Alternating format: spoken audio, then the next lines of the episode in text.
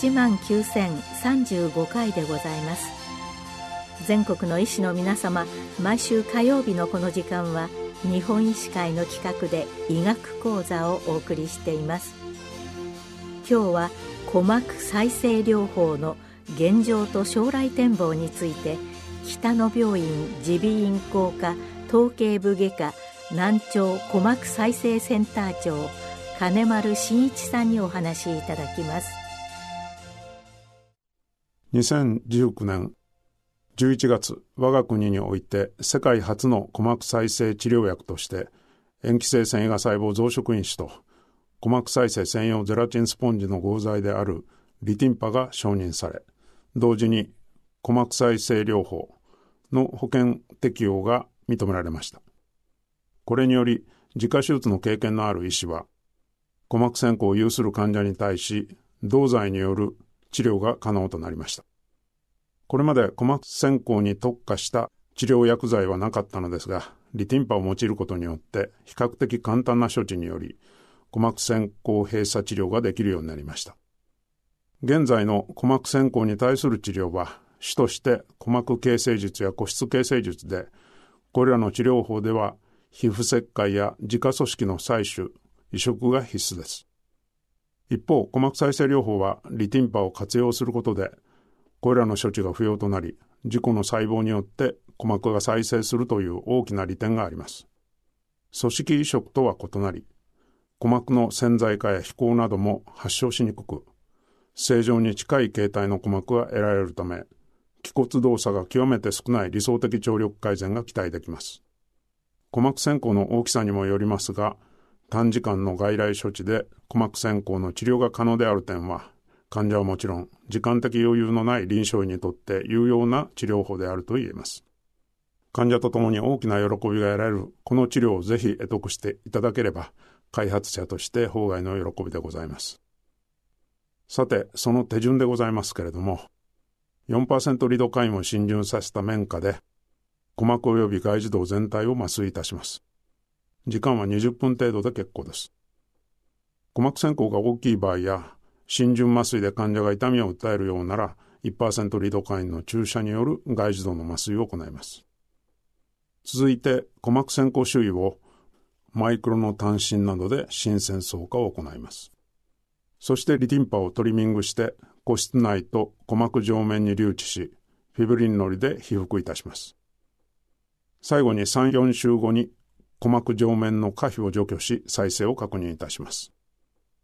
1回で再生が完了していない場合は4回まで同様の処置を行います。先行の大きさなどにもよりますが一般には20分程度の治療で済み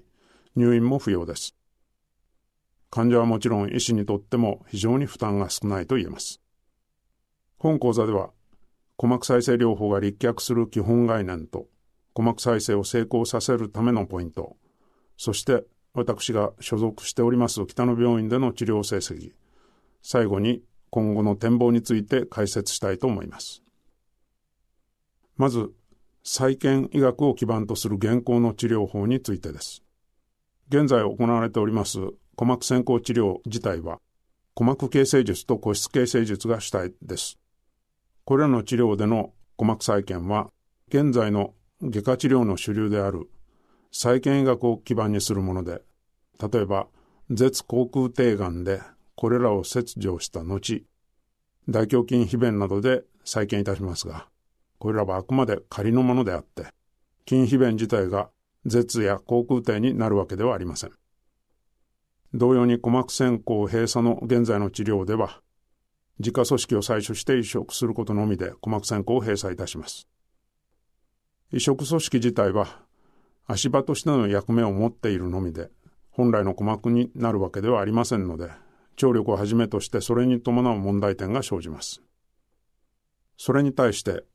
鼓膜再生が基盤とする再生医学というものはどういうものかをお話しいたします。鼓膜はもともと再生しやすい臓器であり、本来の自己再生能力を最大限に引き出すための治療法が鼓膜再生療法でございます。鼓膜及びその周辺には鼓膜再生を推し進める組織幹細胞もしくは前駆細胞が存在することが報告されております。鼓膜が損傷されると、これらの細胞が活発に増殖を開始することが動物実験で報告されています。一方、慢性の鼓膜先行では、これらの細胞は活動を休止している状態にあります。このように、鼓膜が損傷した場合には、損傷そのものがトリガーとなって再生のメカニズムにスイッチが入るものと考えられます。しかし感染や慢性炎症などによって再生環境が悪くなっている場合や大先行の場合には細胞の成長を支える足場がないために再生が途中で止まったり感染が残存することになります。これらのことから再生環境を良好な状態に保つことが極めて重要であると考えられます。まず、鼓膜再生を効率よく進行させる要素についてお話しいたします。鼓膜再生の自然経過の観察から、鼓膜再生を効率よく進めるためには以下のことが必要であることが分かりました。旧式にある鼓膜再生の元になる組織幹細胞、前駆細胞の活性化。各層が成長するための適切な足場の提供。そして、固有層を構成する繊維性組織の成長促進。最後に良好な再生環境の維持。これらはそれぞれが組織工学の3要素である細胞、足場、調節因子と良好な再生環境という再生の必須要素と対応しております。したがってこれらの必須要素を十分な再生環境の中で提供すれば、鼓膜再生が効率よく進行すると考えられます。そこでそれぞれについてお話を差し上げます。まず、旧式にある組織幹細胞、前駆細胞の活性化についてです。外傷性鼓膜線香は90%以上が自然治癒いたします。これは外傷性鼓膜線香の多くは中耳、外耳に感染や炎症がないことがほとんどで、もともと正常な鼓膜だからです。鋭利な器物や急激な外圧で破れた正常鼓膜の先行炎は、鼓膜を構成する酸素がすべて新鮮層となっております。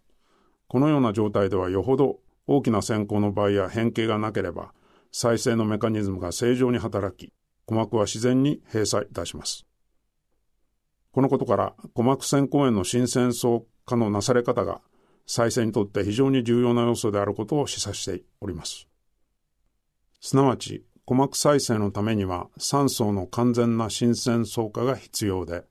各層が伸長するためには鼓膜を新鮮層化した切除面の断端の酸素の配列が乱れていないことが望ましいと考えられます。さらに、鼓膜再生の元になる組織幹細胞や前駆細胞が存在する場である鼓膜林や土骨へ性を保存する必要があるため、先行炎が鼓膜林と接している場合は、可能な限り鼓膜林を残し新鮮層化いたします。また鼓膜林が部分的にでも欠損している症例は、その部位からの細胞供給が得られないので、鼓膜の再生は難しいと考えられます。次に各層が成長するための適切な足場の提供でございます。組織の再生において細胞が成長するための足場の選択は非常に重要です。鼓膜再生療法において選択した足場素材はゼラチンスポンジです。ゼラチンスポンジはコラーゲン分子の三重螺旋構造が熱変性によってある程度ほどけたものを主成分とする混合物で、液体を混ぜますと自由な形状をとる柔らかい塊となり、コラーゲンと比較して非常に粗な構造をしております。ゼラチンスポンジは生体内では約1ヶ月程度で加水分解されて消失すると思われます。本治療が人工素材を用いた従来の治療法と大きく異なる点の一つは、足場素材として形状が自由な立体構造を持つゼラチンスポンジを使用した点にあります。ゼラチンスポンジはどのような複雑な形状の鼓膜欠損に対しても容易に全体を覆うことができ、鼓膜の全欠損に対しても有効です。ほとんど残存鼓膜のない大線香であっても、本治療法により再生が可能であるのは、この足場素材の選択によります。また、ゼラチンスポンジには本治療で用いた成長因子である塩基性繊維芽細胞増殖因子、トロフェルミンを除胞する効果もあり、鼓膜再生に有利に働いていると考えられます。そして三つ目として固有層を構成する繊維組織の成長促進です。臨床に応用できる数少ない成長因子の一つであるトラフェルミンは日本国内では製剤としてすでに市販化されております。皮膚潰瘍や褥瘡などで保険適用が認められております。その薬理作用は細胞に対する直接的な増殖効果と血管に対する増殖効果です。組織再生には健常な肉毛の増殖が重要でトラフェルミンが細胞表面に存在する FGF 受容体と結合すると細胞内シグナル伝達システムにより細胞の分化増殖が誘導されます。正常鼓膜の再生には再生速度が遅く再生しにくい固有層、繊維層の再生と酸素構造を支える十分な血流の維持が不可欠でございます。この点からトラフェルミンは理想的な要素を持っています。すなわち固有層の再生に不可欠な繊維が細胞を増殖させる直接作用を有すると同時に血管を誘導して周囲組織に栄養を供給する血管新生作用を兼ね備えております。そして良好な再生環境の維持は、組織が再生されるためには生体内培養の良好な環境を維持することが重要であります。個室内外の洗浄や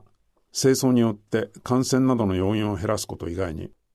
本治療ではフィブリンのりを撤下してゼラチンスポンジの表面をフィブリンのりの膜で被覆することにより一定期間足場を固定しゼラチンスポンジ内部の湿潤状態を保ち外部から隔絶された培養環境を作り出しております。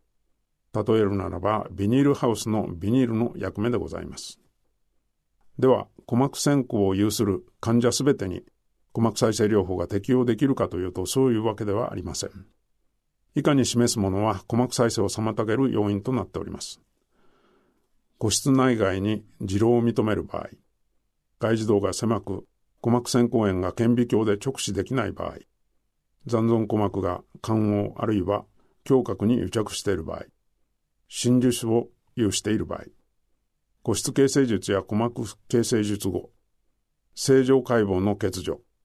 過小熱傷放射線照射が鼓膜先行の原因の場合、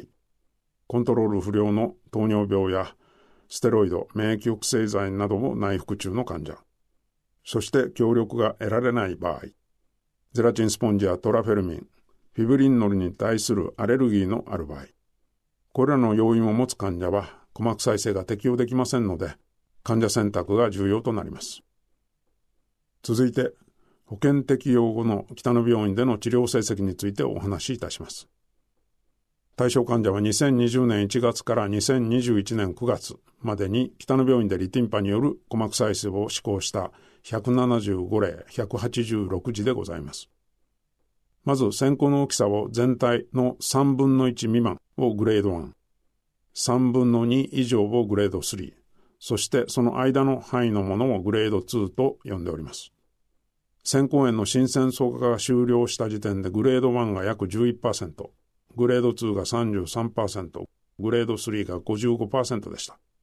実に過半数を超える症例がグレード3で非常に大きな先行であることがわかります。次に鼓膜再生の試行回数と再生率です。鼓膜再生療法は4回が1セットの治療です。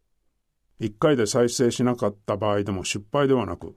患者の再生能力や環境が十分に整っていなかったために1回での処置では完全な再生までには至らなかっただけです。したがって2回目でそれを補うという発想でございます。まず全体4回までの再生率は96.2%で非常に良好なものでした。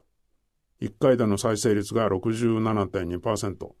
2回目が23.1%で、2回目までに90%以上が再生しております。そして再生しなかったのはわずか186時中7時で3.8%でした。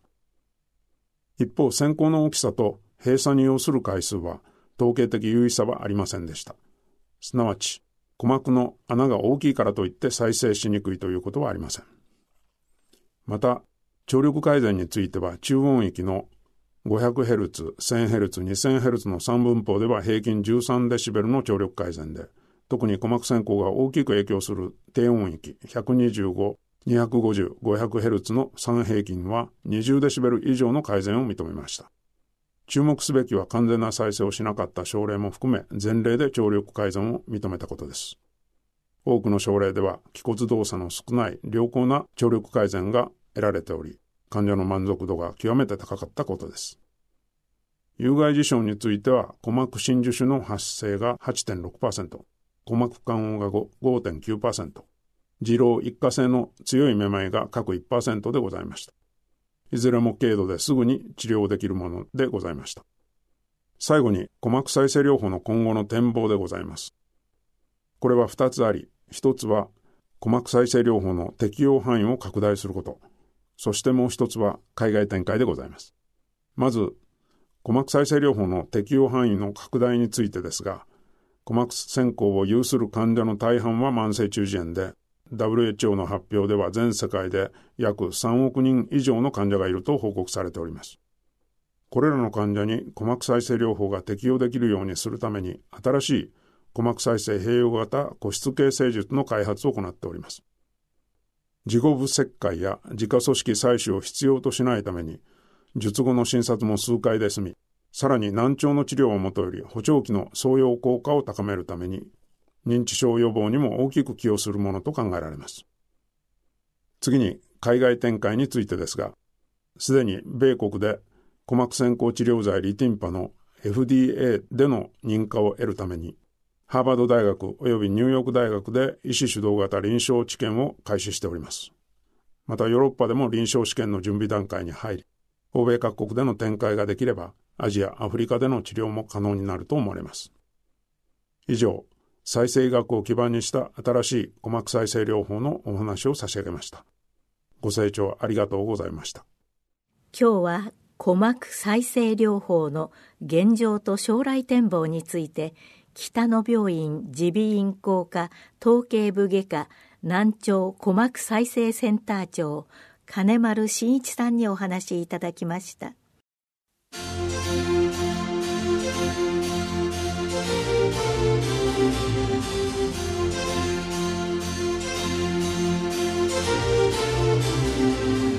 それではこれで日本医師会の企画でお送りいたしました医学講座を終わります。